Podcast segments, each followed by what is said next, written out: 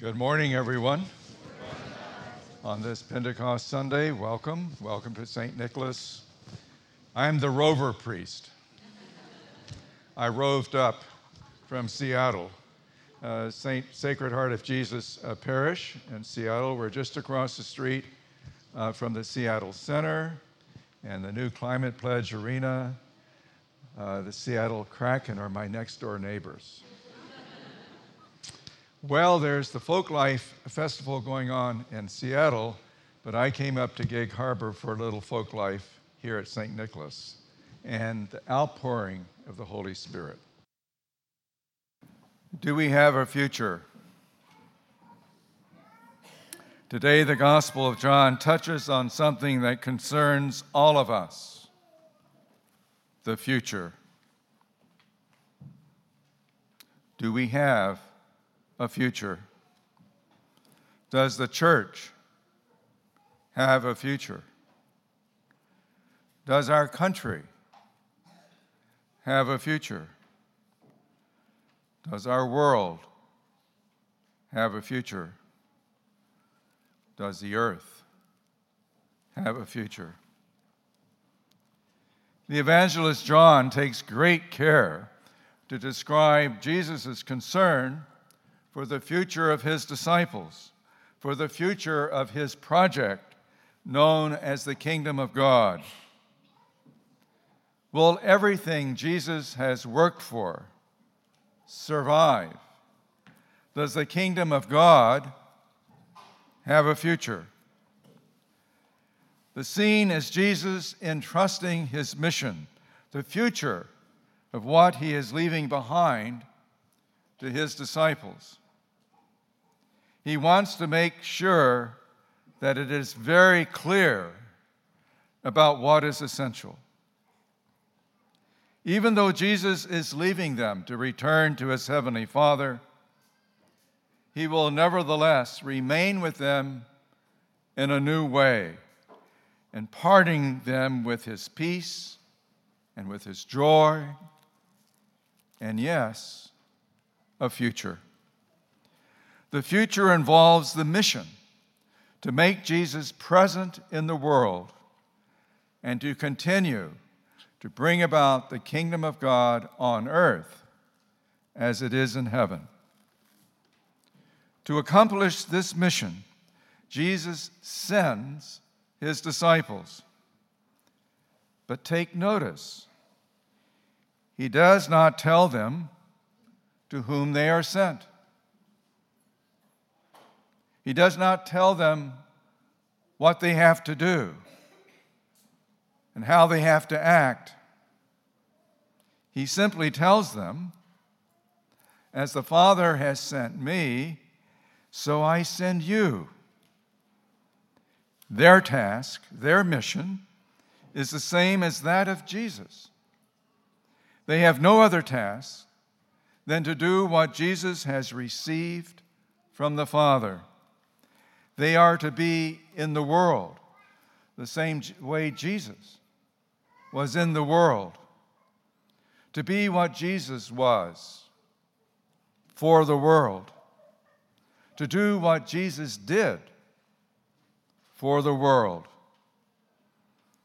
They have seen with their own eyes those to whom Jesus has reached out, how he has treated the powerless with compassion, how he has carried his project of humanizing and divinizing life, how he has shown seeds of liberation, forgiveness, and peace. The wounds in his hands and in his side remind them of the total outpouring of his life for those most in need. This weekend, we are memorializing those men and women who poured out their lives for this country, who gave their lives for life and liberty and peace. Jesus now sends forth his disciples to do the same, to pour out their lives for those they serve, and to do much more. But Jesus knows the weakness, the limitations, and the vulnerabilities of his disciples. More than once, he was surprised, and I would say greatly saddened by their lack of faith, denials, betrayals, running away in fear, leaving Jesus to go it alone, to die alone. How many men and women have died alone in the trenches? How many do we know who may have died alone during the COVID pandemic?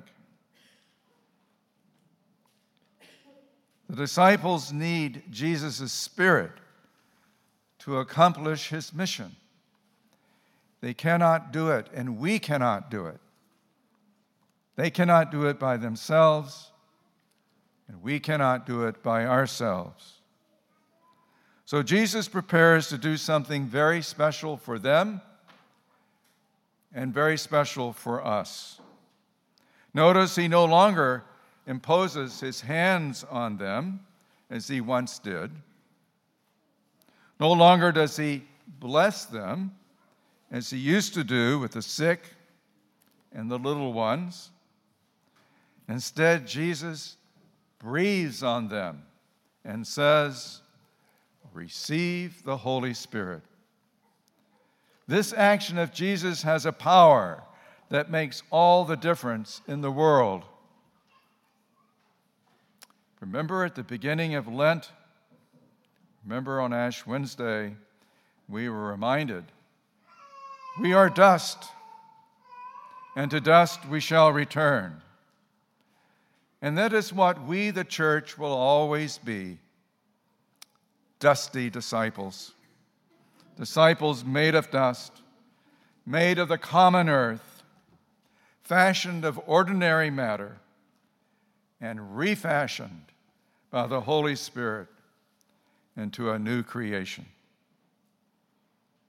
Pentecost reminds us that the Spirit brings us together and empowers us to see, to hear, to explore more completely and more creatively what is possible to bring about the kingdom of God on earth as it is in heaven. This day, challenges us to be to humbly, humbly surrender the limits of our humanity to the Holy Spirit, who sets us ablaze with courage and strength and hope for the healing and the transformation of the world.